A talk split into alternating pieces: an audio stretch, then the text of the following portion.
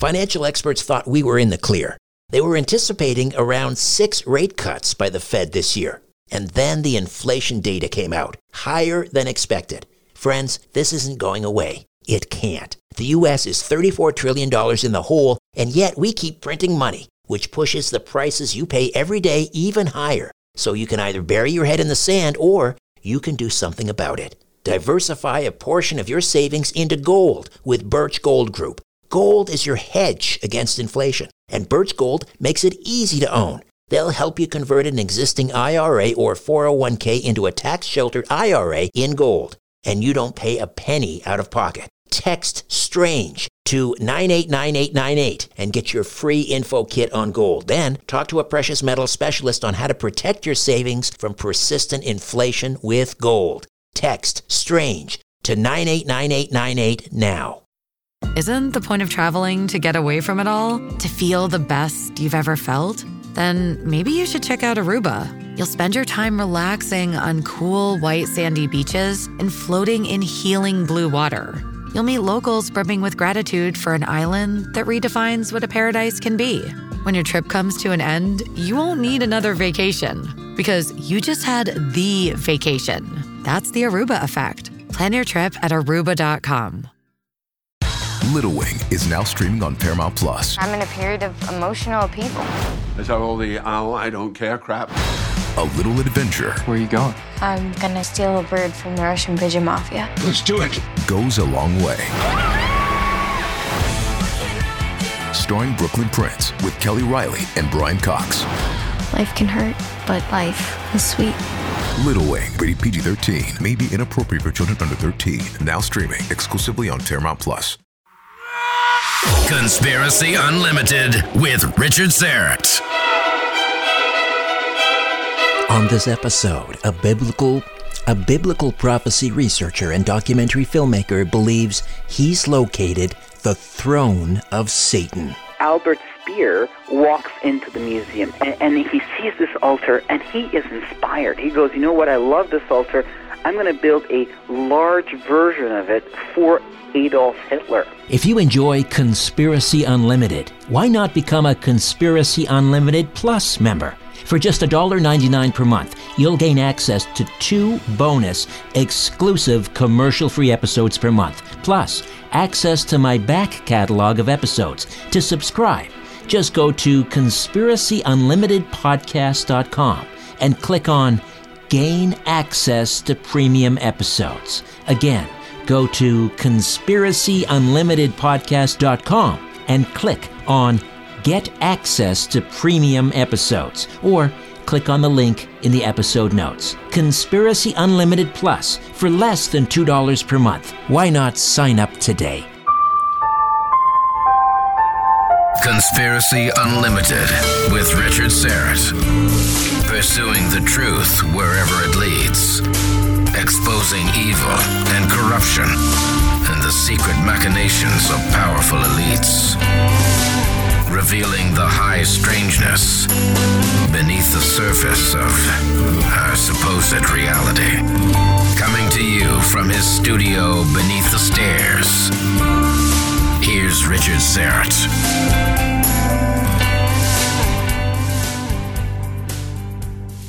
This episode is brought to you by Smile Brilliant, teeth whitening backed by science. Now, my guest has been with me before on Conspiracy Unlimited. In fact, just about two months ago, just a few days after his episode dropped, he calls me up and he wants to meet for coffee downtown Toronto, but he doesn't tell me what it's about. So we meet and he shares with me his latest research. He says to me, now this is over green tea at Starbucks. He says, I know where Satan's throne is. I say, I beg your pardon? Yes, I know where Satan's throne is. Just like that. Just matter of fact. First of all, I didn't know Satan had a throne, but I suppose if you are the Dark Prince and you rule this world, and he does, you probably have a throne. And then, over the next hour, he proceeds to tell me what Satan's throne is, what it looks like, and its exact location. And now he's going to share that story with you. Are you ready? Strap yourself in. This is going to be a wild ride, filled with intrigue and subterfuge. It's a tale of archaeology meets spiritual warfare. Here we go. Ali Siadatan is the founder of Think Again Productions in Canada, a multimedia teaching ministry shedding light on mysteries and treasures of scriptural knowledge, which is making the Bible more real than ever.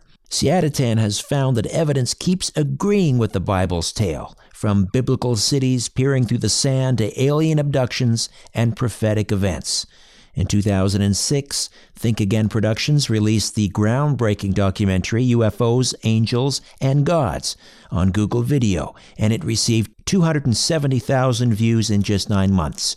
Siadatan has a black belt in Kung Fu and has been training since 1991.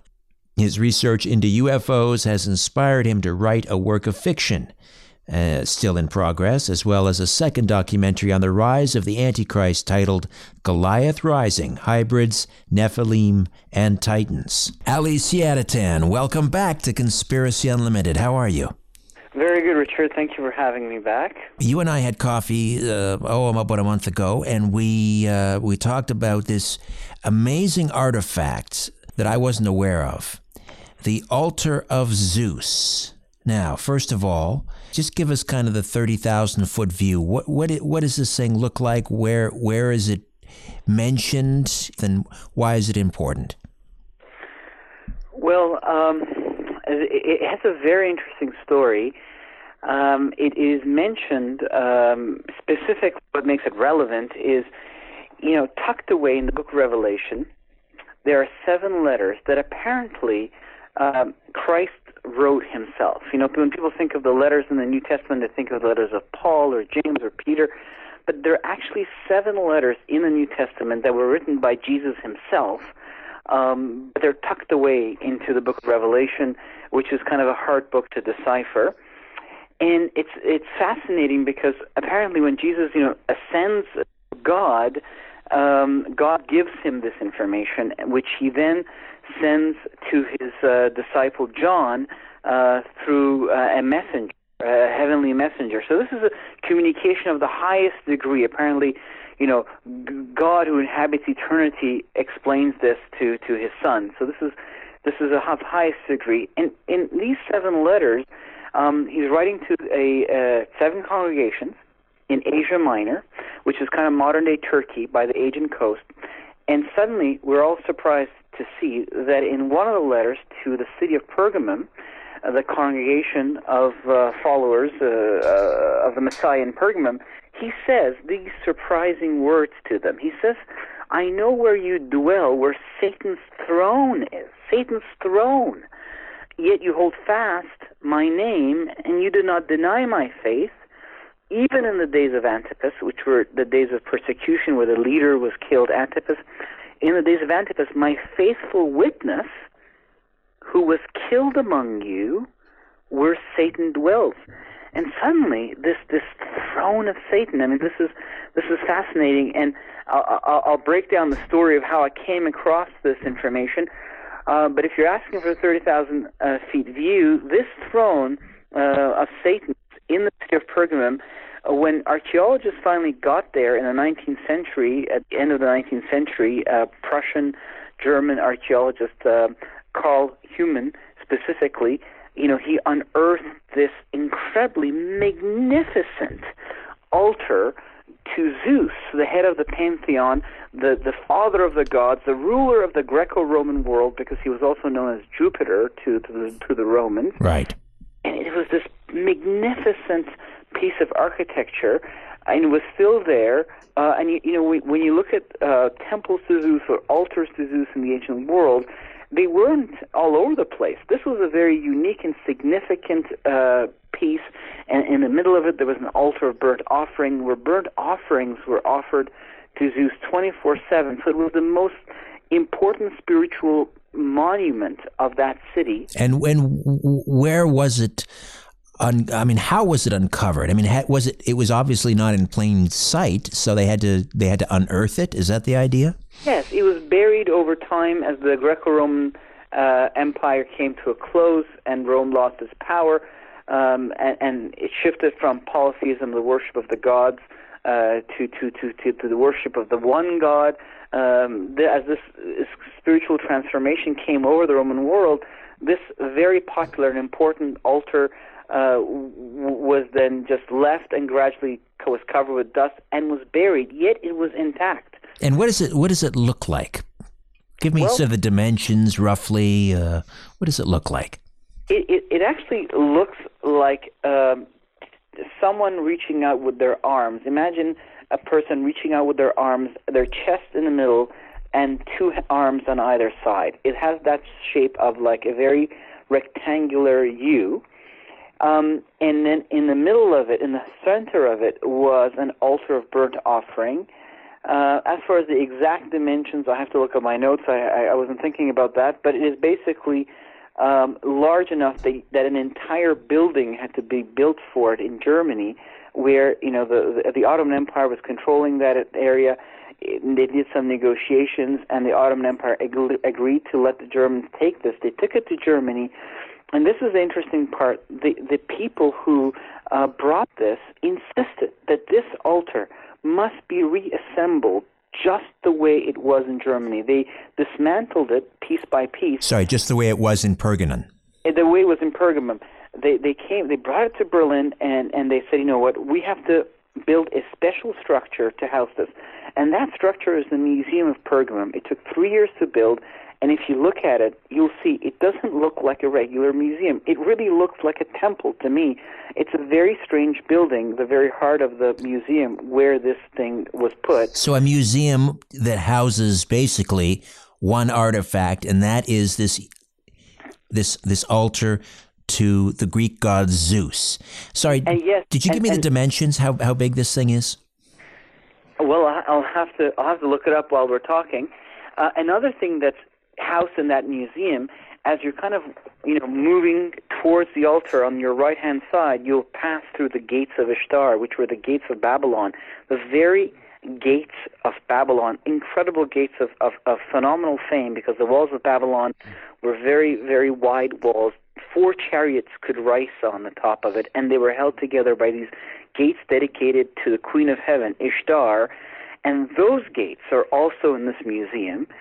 As you walk in, in deep into it, and then at the very end, past the gates, at the very end, you find this other artifact, an altar to this pagan god, and and the connection with with with Satan is is, very compelling. And I'll kind of open that. Yeah, up I, I was going to ask you how you make the connection uh, from this letter in Revelation from Jesus to one of the to one of his ch- churches, uh, th- mentioning the throne of Satan to the altar of Zeus. How do we know that the Satan, the throne of Satan, mentioned in Revelation, is in fact this same altar? Well, um, eh, th- that that is a very interesting point. It's kind of like the pieces of a puzzle coming together. The way that that I came across it um, was in 1996. I was attending some uh, studies of the Bible. I walked up the stairs, and the teacher said to me, um, "I know where Satan's throne is." And I said to him, "Well, where?" He said, "Well, it's Pergamum," and he pointed to this letter. now there's an icebreaker. Hey, I know where Yeah. Satan's throne is. No kidding. I was like, what? So I went looking to see what I could find in Pergamum, and I found myself um, in, in the Museum of Archaeology. I think it was the ROM Museum of the Royal Ontario Museum in Toronto, the Library of ROM.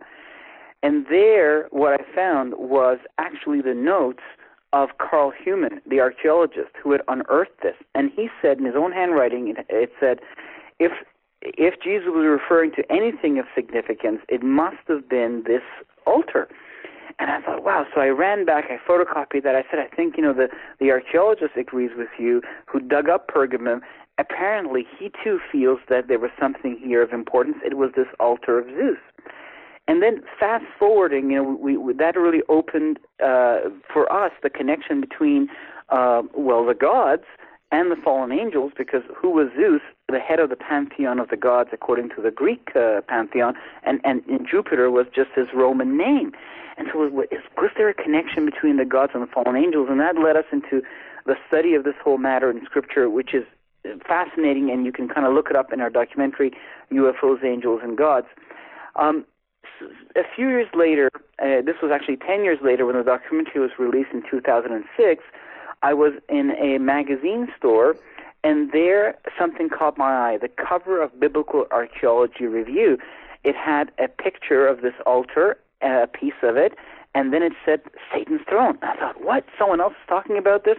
So I picked up and it was a professor from Yale Seminary ex- explaining essentially the same thing that this was probably what Jesus must have been referring to because this was the only thing of great architectural and spiritual importance inside of Pergamum. And you think, okay, this is interesting. Here's another another person. You know, uh, it's as though something is being discovered. Now, t- keep in mind, keep in mind that that all hell has broken loose since this altar was reassembled and placed in Berlin. We've had two world wars, a Holocaust, the rise of the Soviet Empire, the Cold War, the Cuban Missile Crisis, um, and, and the, the, the establishment of Israel. I mean, so much has happened. Two Gulf This- Wars. Sorry, Two, Gulf World Wars. And two Gulf, Gulf Wars. Wars. Um, this this altar appears uh, in Berlin, and these guys who I'm looking into right now to see what spiritual you know connection they may have had in their own personal lives insist they get together and they insist they petition the authorities that this must be reassembled the way it stood in the city of Pergamum. It was not customary to exhibit archaeological finds in that way. You would just take a piece of it, put it in the museum, and the rest would be in storage, and you might rotate. But these guys insisted, no, we want this thing reassembled just the way it was. And to this end, an entire building is built, which takes three years to build. This thing is put inside of it. Again, once again, this phenomenal, you know, um, th- this altar that, that, that the Lord may be calling Satan's throne, and I'll and I'll explain why that may be the case. Let me ask you Uh, something though, Ali. Uh, so, what again? What year was that museum dedicated to Pergamum uh, opened in Berlin? I think it was 1897. 1897. All right. Do we know whether, for example, Yes. uh, since we are likely talking about Satan's throne here, yes. uh, whether Hitler uh, or Himmler or any of his Nazi henchmen visited the museum and, and paid tribute to it? Well, that's that's a very good question. There was an entire, you know, nefarious spiritual awakening happening in Europe, especially centered in Germany. Uh, th- there was, you know, the great spiritualist, uh, Madame, what is her name? Blavatsky. Ba- Madame Blavatsky, who was German Russian, born in Ukraine at this time, and the whole Nazi movement was a religious movement Occultic. Yeah, it was uh, a cult, a cult Yeah. that was going back to you know pre-Christian ideas of spirituality and the channeling of all kinds of things. So while this spiritual movement is rising, which eventually will crown the Führer, his architect Albert Speer walks into the museum. He walks into the museum and, and he sees this altar and he is inspired. He goes, "You know what? I love this altar. I'm going to build a large version of it for Adolf Hitler." And he does in the city of Nuremberg. If you Google Nuremberg rallies, Ah, you yes. see this large structure at the back um, where the rallies were held. And you know these rallies were held at night. Uh, Hitler said that he wanted it to be as solemn as a Catholic mass, and so Albert Speer put these lights all around. And at night they would light up the lights, and and the beams of light would go up, forming pillars of light. And uh, people, you know, the soldiers uh, would be coming in, and then at the very end of it, there was this massive version of this altar. And this is interesting um, with the inside of the altar of Pergamum, the ancient altar of Pergamum, there was one of the great symbols of Zeus. Zeus had uh, the, the bull as his symbol. And so, um, uh, in that bull, in, in ancient Pergamum, um, there would be offerings uh, to purify the land to uh, Zeus, other than the offerings that were on the altar, which were an act of worship when monotheism came in the form of uh, this messianic, uh, you know, religion, Christianity eventually was called, to the city of Pergamum, this offended the priests of Zeus. So they went and they arrested Antipas, the, the leader of the congregation of Pergamum. They brought him and they offered him as a burnt offering. They put him inside of that brazen bull that was on the altar, the symbol of Zeus. They lit a fire underneath him and they cooked him inside of that bull.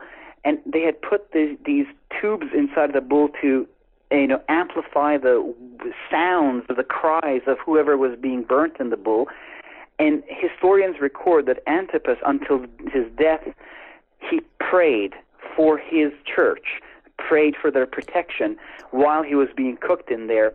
When Albert Speer reduplicated this altar, he removed the bull, and where the bull would have stood, he put a podium for Hitler to stand and ah. make his speeches. And it is from that podium that Hitler went ahead and called for another burnt offering, or as we say in Greek, Holocaust. Ah, amazing. Horrible yes. and amazing at the same time. Just the Yes, the connection is, is very eerie.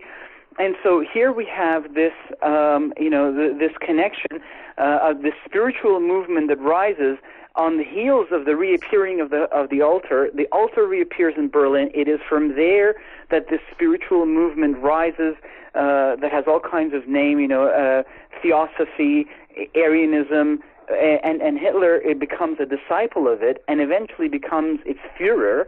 You know, the whole point of this movement is to actually empower a Führer. Um, now, when you kind of go back, empower an antichrist, a type of the antichrist right. for sure. Uh, um, we should and, also and, point out, Ali, that for those people who who uh, if they want to see uh, this duplicate, an enormous duplicate of the altar of Zeus uh, built by Albert Speer, then they should Google Triumph of the Will. Uh, that's Leni Riefenstahl's uh, documentary about the, the Nuremberg rally, and then there they will see it. Uh, right. it it's. Um, I own a copy of it, yeah, and that's a very chilling document where you know Hitler starts his journey in an aeroplane descending uh, to, to, to uh, like like the Messiah coming down for his 1,000 year rule. Uh, so there's all kinds of connections here of, of a duplicate of the Messiah or, or, or a pseudo Messiah, definitely an Antichrist. Um, now, now, why is this a throne? Why is this a throne of all the different altars that were in the ancient world to Zeus? By the way, there are not that many altars to Zeus in the ancient world. This was a unique place um, and and even temples, you know, of, of, which are different beasts and altars. Yes, I've seen. I've been to Zeus's temple in Athens. What's yes. what remains of it? Giant, yes. I guess, Corinthian uh, uh, pillars. Some of them toppled over. Uh, it's spectacular nonetheless. One, one other question, though, before we proceed. When Jesus was writing these seven letters to the churches that are revealed in Revelation, yes, uh, and he's he's calling out the church in Pergamum, and he's saying that the throne is there. At this point, Pergamum is is Christian. Uh, no, Pergamum is not Christian. It's per, not. Per, uh, Pergamum just has a tiny Christian community uh, living in it. Got it. Okay. And yes. and is the and the altar is still being used by the pagans at this point there? Yes, this uh, Pergamum was a very important religious center and an opulent city and it was, you know, uh, this altar was understood to be important to the Greek world. Once the Rome uh, took over, uh, the last great king of Pergamum offered this city as a gift to Rome, and it became Rome's administrative capital in Asia Minor, and and it continued to, the altar continued to flourish and be of use in the Roman world. Kind of l- let me let me place a setting for you um, because we kind of miss it when we look at look at it backwards from the 20th century. We we don't we don't see the importance of Pergamum. But if we were to rewind and understand it from the point of view of the Greeks and Romans, this is what we would see. When you were to stand in Asia Minor, um, eh, let's say some 2,300 years ago, you were standing at the genesis, at, at the dawn of what would become the great Greco Roman world, the great Greco Roman Empire. Oh, historians tell us that the Greco Roman world began with a, a, few cities in Asia Minor and in Greece. Um, this is where it all started. And, and so the Persian Empire uh, kind of had its you know boundaries around this area, and and you know it never was able to to uh, expand past into the Western world, and and perhaps again the Bible gives us a clue as to why there is this idea uh, in the writings of the prophet Daniel that apparently an angel is coming to give a message to Daniel and and is stopped for 21 days. He is stopped and he's fighting. He tells Daniel I came 21 days ago to respond to you but the prince of Persia withstood me and I have to call for Michael to come down uh, to um, to defend me so I could come and give you this message and after I have to go and fight the prince of Greece in this passage Scripture reveals to us, like removing a veil, that behind these empires there was spiritual forces. These spiritual forces were challenging this heavenly messenger that had come to give a message of scriptural importance. So Pergamum sits essentially not only at the at the dawn and genesis of the Western world, but it also sits at the boundary of where the power of the Prince of Persia ends and the power of the Prince of Greece begins. Now, when you say the prince, you're talking about the the spiritual uh, power behind the the secular leader of these empires. Are well, you... they weren't secular because they worshipped these gods. They worshipped these spiritual powers. We see Paul in his great speech where he stands in the city of Ephesus where was a very important center of worship of, of these gods. So I don't mean secular, I mean human. We have a human leader of the empire, but behind that human leader, they are backed by what? A, a, a demonic entity. Well, yes. I mean, Scripture mentions that many places that the pagans, you know, sacrificed not to gods but to devils. And we see that, for instance, in the association made between Satan and the king of Babylon, the king of Tyre in the in, in the Old Testament, we see it um, when um, um, the um, Satan uh, is having a conversation apparently with Jesus. It's his second temptation, and he says to him that all I have. All the kingdoms of the world have been given to my dominion. I have dominion over all of the kingdoms of the world, and I will give them to whomever I wish. And if you worship me, I will give them to you. So we see this this uh, reality that the fallen man, that the man who is condemned to death and cast out from the presence of God in the Garden of Eden is then under the, the, the legal authority of these beings who are also judged and cast out. And, and so that's why the Redeemer comes to, you know, purchase things back. Like when uh, Jesus says to Paul, who is a, who is a Jewish Pharisee uh, who, who is awakened to the, to the fact that this man was really the Messiah, he says to Paul, "Go into the into the Roman world and bring people out from the power of Satan to the light of God." And this is in Acts chapter 26 in the New Testament. Again, there is this spiritual freedom and uh, that is ha- happening to those who receive this message and and who enter into fellowship with the living God, but they're freed from the spiritual forces that govern these empires. More of my conversation with Ali Siadatan when Conspiracy Unlimited returns. Hi there. I want to tell you about a podcast I know you're going to love. It's called The Dead Files from Travel Channel. On The Dead Files, Amy Allen and Steve DiSchiavi investigate the paranormal activity haunting real people and homes across the United States. Amy and Steve come from totally different perspectives when they investigate. Amy's a medium. She sees and speaks to dead people and uses this skill to find out why someone might be haunting a place. Steve is a retired homicide detective. He tackles the case from the other end of the spectrum and uses public records and witness accounts to piece together the history of the haunted location. On every episode, Steve and Amy investigate a different, real haunting to help the family struggling with its effects. On one episode in Falconer, New York, a family keeps waking up with scratches and bruises. They also see a shadow figure lurking around their home. They call Amy and Steve to investigate. Amy uses her strength as a medium to understand who the presence is coming from and why it's so angry. Separately, Steve finds out the history of the house from the townspeople and in public records. He finds that several people who lived in this house died, which matches Amy's findings. At the end of the episode, Steve and Amy share their findings and make a recommendation on whether it's safe to stay in the house or time to get out. There are so many crazy stories on the Dead Files, and what's interesting about Amy and Steve is that they investigate the hauntings from two totally different perspectives. You listen to my podcast because you love tales of the paranormal. But if you want more, listen to the Dead Files wherever you get your podcasts. Hey, it's Kaley Cuoco for Priceline. Ready to go to your happy place for a happy price? Well, why didn't you say so? Just download the Priceline app right now and save up to 60% on hotels. So, whether it's Cousin Kevin's Kazoo concert in Kansas City, go Kevin, or Becky's Bachelorette Bash in Bermuda, you never have to miss a trip ever again. So, download the Priceline app today. Your savings are waiting. Go to your happy place for a happy price. Go to your happy price, Priceline.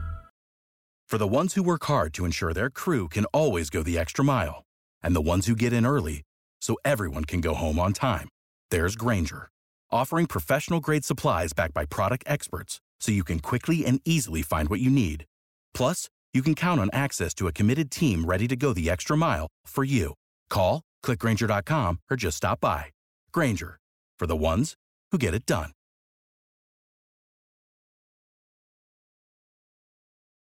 I'm Samantha Cole, host of the new season of Understood, the Pornhub Empire. Over the course of four episodes, I'll tell you how a horny YouTube knockoff in Canada came to dominate the porn world, only to shatter their cheeky reputation in a massive scandal. The Pornhub Empire is a new season of Understood from the CBC. Available now wherever you get your podcasts. Do you grind your teeth at night? Well, that's not unusual. There are about 40 million Americans who do. We grind our teeth for a lot of reasons. We're stressed and anxious, or maybe because of an unusual bite. Teeth grinding will lead to worn enamel, tooth decay, sleeplessness, and expensive dental procedures. Sure, you could buy a custom fitted night guard, but that'll set you back two or three hundred dollars, and you'll grind through several of those every year. Instead, try Smile Brilliant's Lab Direct process, and you get the same custom fitted night guard for as little as $45. That's right, $45 per guard. Smile Brilliant also has custom fitted whitening trays and the cariPRO electric toothbrush. Smile Brilliant. Take a moment and visit www.smilebrilliant.com and use conspiracy at checkout to receive 30% off. 30%. www.smilebrilliant.com and use conspiracy at checkout. Smile fearlessly with Smile Brilliant. Theoretical physicists say that there's as many as 12 hyperdimensions. Here are just three of them Conspiracy Unlimited, Conspiracy Unlimited, Conspiracy Unlimited. Pretty cool, huh? Uh, here's an extra one Conspiracy Unlimited. Hey, how about one more? Conspiracy Unlimited. And the great thing is, we have six hyperdimensions left. Conspiracy Unlimited. Five. Ali Siaditan joins me here on Conspiracy Unlimited. We're talking about the altar of Zeus and whether or not it could be the throne of Satan. If Zeus then is Satan, why Pergamum? I mean, he is the ruler of the world. Why would, would his throne be there versus, I don't know, pick any other place on the planet? Rome or Athens. Rome, exactly. Yes. Um, because again, way, the way we see Pergamum is different from the way that the people in the ancient world saw it. Now that I'm really meditating on, on the place of Pergamum in the ancient world and looking up all of its archaeological details, I see that it was a very important city. It was very opulent. And as I said, if you were to uh, put your tent uh, 2,300 years ago on the shores of the Aegean coast where Pergamum is and look westward, you wouldn't see the Greco Roman Empire yet, but you would see before you the great lands that would become the Greco-Roman world. It is the genesis. It's like it's uh, of the empire. It is where the father of the empire has put his house, and he's looking ahead and saying, "This will be my backyard. This will be the territories from which my empires will rise. There'll be many great cities that will rule the world." But it all begins where the territory of the Prince of Persia ends and the Prince of Greece begins. It begins in this Aegean coast. It begins with these small Greek cities. This is the genesis of what eventually, one could even argue, finds its uh, resting place on the shores of California. It is here in the West that the greatest of the powers is to emerge. So Pergamum is at the very dawn, at the very beginning of this. And so, from the point of view of these guys who felt that their authority, these emperors, these kings of the Greco-Roman world who felt that their authority came from Jupiter and from Zeus, they understood that the dream began in places like Pergamum. That that as long as they are obeying, um, uh, you know, the God whose altar is there, they will continue to rule out of these various cities. Okay. It was more like a spiritual capital rather than a uh, imperial capital. Let me ask you then, Ali, was this altar, this throne of Satan, simply ceremonial and symbolic, or was there a point when Zeus himself would have sat on the throne there? Well, I have read that um, the priests of Zeus would first offer sacrifices on the altar, and if their sacrifice was accepted, they would m- move up um, the mountain, and where Zeus himself would then haunt them. His spirit would haunt them, and they would receive communication from him. Um, and and this communication was conveyed, you know, to the emperor, for instance. I mean, you look at, let's say, Diocletian, and why were the Roman citizens who believed in the gospel killed? They had there was no reason to kill them. They weren't saying anything bad. Well, they were killed because the emperors felt that the this was something that was completely understood in the ancient world, going back to the to the earliest kings of Mesopotamia, that the power of the king came from the gods. And these citizens were weakening the empire and the emperor by refusing to sacrifice to the gods. So, in the case of Diocletian, who in the fourth century carried the most significant persecution against the Christian citizenry, he started that by first sending a messenger to the oracle of Apollo in Delphi, asking, What should I do with the Christians? And Apollo responded that the Christians are the enemies of the gods. And this is what led to the civil rights of Christian citizens being suspended, their Bibles being burnt, and they were arrested and tortured until they sacrificed to the gods or died.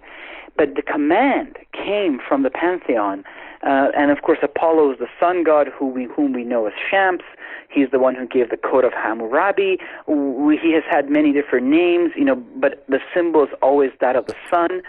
And Zeus, you know, the head of the pantheon, he is the prince of the power of the air, the thunder god, the one who has the power of, of lightning in his hands.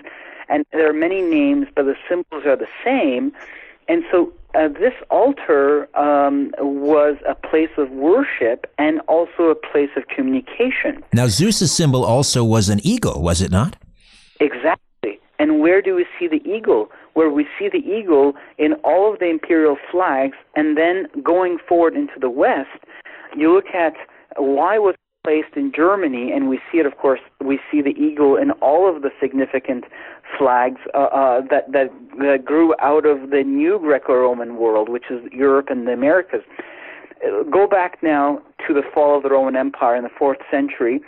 Uh, as in the West, Rome begins to fall. Who, what rises in its stead? Well, there's the Visigoths, the Germanic tribes that are coming. They're finishing Rome off and suddenly they become the new power. They become the dawn of a new world. And so the first empire is the Charlemagne's empire, which is a Germanic empire. Charlemagne is a Germanic, uh, you know, king, and he creates the Holy Roman Empire. And from there, we see a succession of, of five main powers rising. There is the, the, the Kingdom of Portugal, the Kingdom of Spain. Then Napoleon rises, uh, the, the French rise, and at Waterloo, the British begin to rise. And so Charlemagne, the Portuguese, the Spain, the Spanish, the French, and then the English. And they form five empires, which may be very well these five toes that, that we read about in the ancient prophecies of Scripture. From here, the Europe conquers the New World and seeds it and extends its imperial reach into the new world. And of course, there's lots of you know interesting um, um, writings about the Washington D.C., how it was selected by the secret societies. Uh, and it was, you know, uh, Albert Pike, uh, Lord Bacon. There's so many writings that say, you know, we have handpicked this place, and and so out of the the Fifth Empire, the English one, D.C. rises, and and so, so once again, Berlin or the Germanic uh, power is like Pergamum a at the dawn of what eventually is going to become the Western uh, civilization and the, Western. Well, the United States system. was was was uh, equally uh, British and German. There was a uh, only a number of votes, I believe, at one of the it was at the Continental Congress to decide the official language of the United States, and it could well have been given another couple of votes. It could have been German. Well, there you go. So, so between the Germans to the north and the Celts to the south, the Germans will always dominate the history of Europe. And, and also, it's interesting to note that when the European Union was formed, on the euro, we see the symbol of a bull, which is the symbol of Zeus, lifting Europa out of the sea, um, which was a you know a princess, and so we see that what is lifting Europe out of the sea is is Zeus. And Satan. So once Satan. Yes, as, as far as this biblical insight is concerned. So in this thinking, Europe becomes the new Greece and the Americas the new Rome. Uh, so the Greco-Roman world gets duplicated. And so again, if you stand in Pergamum and look westward, which is the temple, the altar of Pergamum faces west with its arms open towards the west. If you right now went to Pergamum and stood in the middle of that altar and looked out directly, you would be looking directly towards the west. And that's what I'm saying. This was the vision. Got it. Okay. this in this direct? And the German, Ger- Germanic world, once again, is the beginning of, of a new imperial power. So the throne is squarely put in the west and has made its reappearance. Now, what is it It's still in Berlin, the- correct? It's still in Berlin. It hasn't moved there since the, the, the late 19th century. No, it, it, Berlin was conquered uh, by the Soviet army, Right. and and this thing was what inside of what was East Berlin, what eventually became East Berlin. So the altar passed from the Germans for a while to the Russians, and it was taken to Moscow, and the Soviet Empire rose and became this great atheistic empire that really you know, yes, the the West is imperial, yes, but but the Soviet Empire had this, you know, two qualities about it. One was its anti-Semitic pogromos that started, and two, it was an atheist empire that declared war against the very existence of God, and and created all kinds of contention. So for a while, the altar was in in Moscow, and then it was brought back to Berlin to its resting place and the Soviet Empire fell, and now we are to see what may rise from it, but it is squarely in the Western world. Also, I think it's very interesting to to talk about what is actually depicted on the altar. All right. Um, what is depicted on the altar is the story of the rise of the Titans, which is uh, these hybrid offsprings of heaven and earth, of the gods and men. They rise, the Titans rise, and then they are uh, they create chaos in the world, and then Zeus, the just, arrives with his you know gods and with his buddies, and he then defeats the Titans and reestablishes order in the world. Now, this is interesting because the biblical narrative gives us the exact opposite understanding of history that it was the fallen angels who created these titans, these Nephilim, the Hebrew calls them, before the age of the flood, that these guys rose to create a one world empire, one world government, and there was a Nephilim who was the leader of them all. Um, and, and some even believe that he ruled out of the city of Atlantis. And this was then judged eventually by the flood, by God, and, and the flood uh, came and purified the earth, washed it away, and the age of chaos was removed. And then afterwards, an age of order was introduced, and God began to pr- to introduce His order by revealing Himself through Abraham, through His the, the Torah, through the prophets, and eventually came as a person. So God is the order bringer. But in this altar, what we see is the reverse.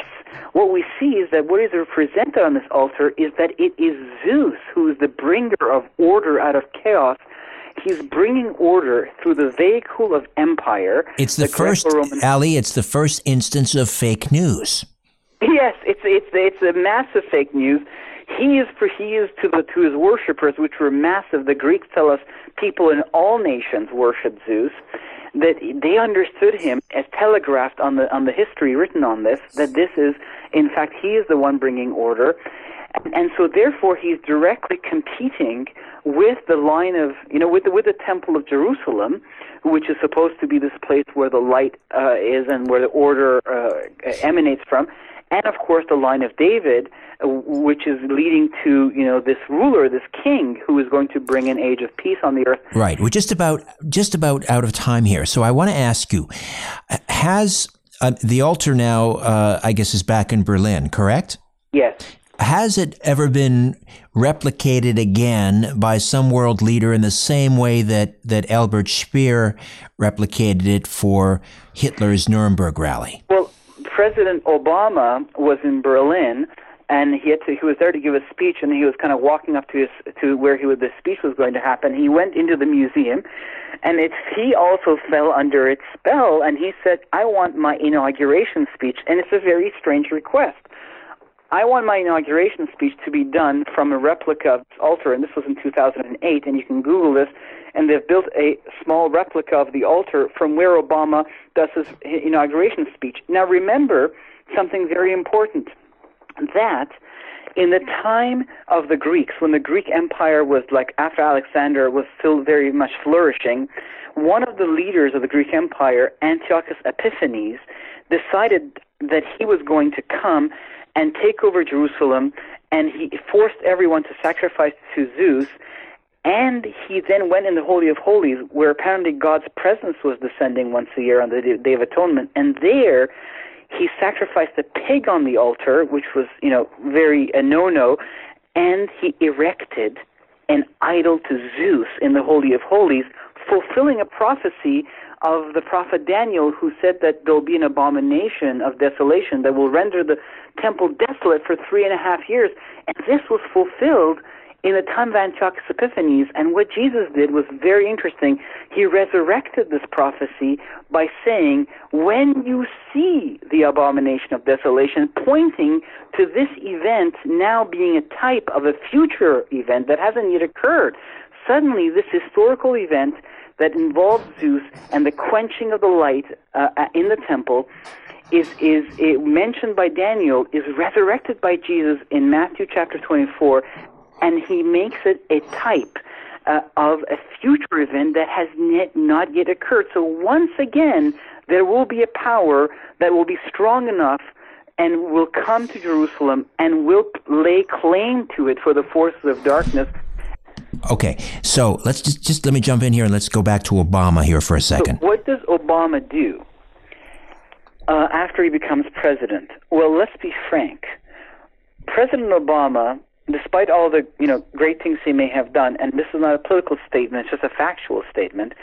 He does begin to roll back uh, some of the values of the Judeo-Christian culture of the United States, and champions values that are different. And that was the kind of world inside of which the story of Hanukkah occurred. It was a world in which many of the Jewish people had left their, uh, you know, scriptural values, and they were ripe for the many of the even the priests agreed with the worship of Zeus in Jerusalem. And I think that is the type of world in which the Antichrist will rise. It will not be the kind of world that doesn't know God, but it will be the kind of world that once knew God and has left left it because when you're an antichrist, it means you are competing with something that has to do with Christ. So the Judeo-Christian world, the Western world, where the throne is, has to culturally also be prepared for the rise of this man. And this is for sure why the altar has reappeared, because it has reappeared in expectation for the rise of the Antichrist. Now, if we zoom into the middle of the altar to where the burnt offerings were put, not the outside wall, but the burnt offering, what is there depicted on there? There is depicted the life of Caiaphas, the founder of Pergamum, the grandson of Zeus through the line of Hercules, a serpent seed line, a Nephilim line. In the middle of the altar, there is the life of Caiaphas recorded. Caiaphas was a son of Hercules, who was the son of Zeus. So, what is uh, the city was founded? If you take these stories to be literal, the city was founded by a Nephilim in the very bloodline of Zeus. And so not only is the altar telegraphing that the father of the gods is, is the bringer of order and light through the vehicle of empire, but that his bloodline is the one that deserves to be the the, the, the, the rulership of the world, one who is a representative, a type of the coming world leader. And it's Caiaphas who's represented there, a, a king, the founder of the city of Pergamum, but not a human king, a king who's part human and part God and part God specifically in the line of Zeus. So that is also, I think, symbolically very important. When this altar was placed there, it had in its writing, in its depictions, the dream of Satan to compete with the house of David and with the temple of Jerusalem. And that's why we see the Greco Roman world make war with the temple of Jerusalem, and, and the Roman world eventually destroys the temple of Jerusalem in 70 AD and puts in its stead a temple to the gods, to Jupiter. A temple to Jupiter is put in Jerusalem in 135 AD. The name of the city is changed to Capitolina, Aelia Capitolina, which means the city of the Capitoline gods. And it is believed that this temple to Jupiter had an octagonal base, and that's why when the Muslims came in the seventh century and destroyed it, and they built the Golden Dome, uh, the mosque, they built it in the octagonal shape. But I mean, it's interesting that under the Greco-Roman uh, world, under the leadership of Zeus or Jupiter, we see attempts against the temple in Jerusalem. Uh, and we see Jesus, you know, saying that these attempts are prophetic, and they're actually acting out future events in history. That once again the temple uh, will be desolate for three and a half years, and these three and a half years will be the last three and a half years of history itself, leading to the second coming. Right. This is where the three and a half years even comes from. It comes from the prophecies of Daniel about the desolation of abomination, which until the time of Jesus, everyone believed was fulfilled right. by now, one of Alexander's generals. Okay. When he erected an altar to Zeus in the Holy of Holies. Now, back to the altar of Zeus. I, I want to go back to Obama here. Did no one notice that when he was delivering his inaugural address, before this replica of the altar of Zeus, did no one say, Hey, that looks familiar. I saw that in Triumph of the Will. Did no, no one no, no, one notice? No one, no one knows these things. But what is happening right now is that attention is being brought to it. Um, I know that, for instance, you know, uh, Rabbi Jonathan Cahn is talking about these things. I'm talking about these things. I've now seen other uh, mentions of it online. So I think it, takes time for awareness to spread. I was sharing this with a Jewish friend of mine. You know, he's a 74 year old man, and and when I showed the connection between this altar and and the Nazis and Obama, it had a very profound effect on him.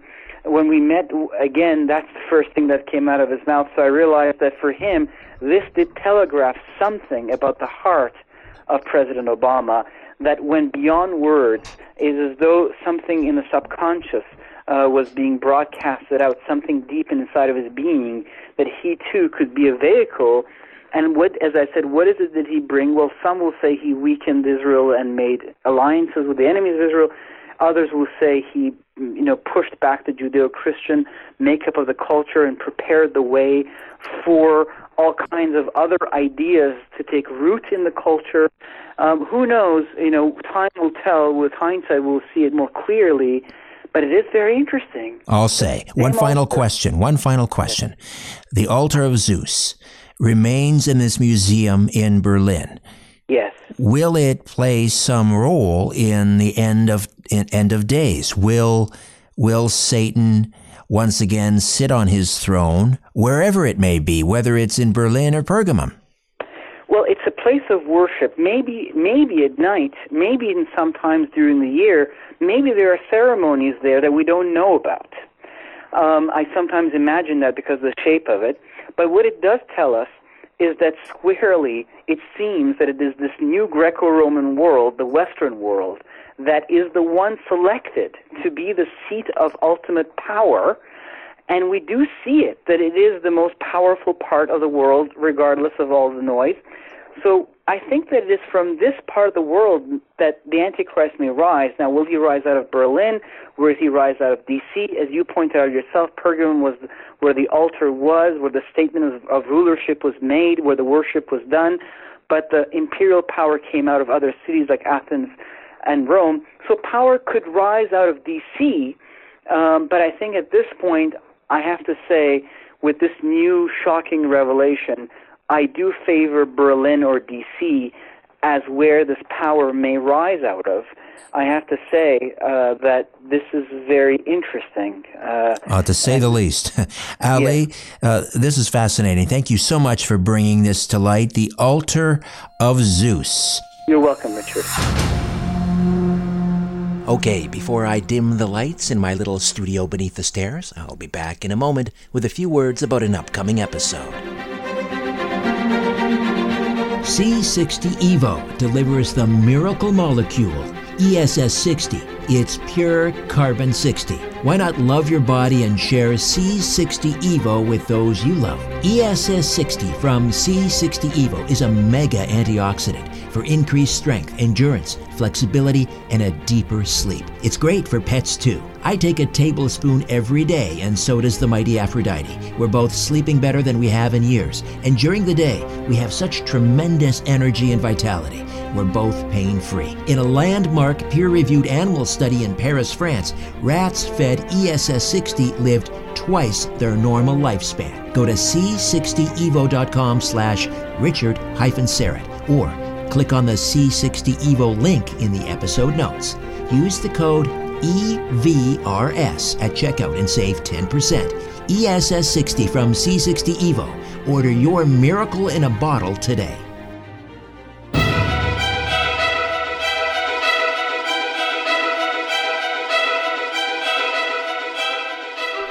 Coming up next time, an inventor discusses a new breakthrough exotic technology that may hold the key to eliminating all toxic exhaust fumes that will allow internal combustion engines to run pollution free.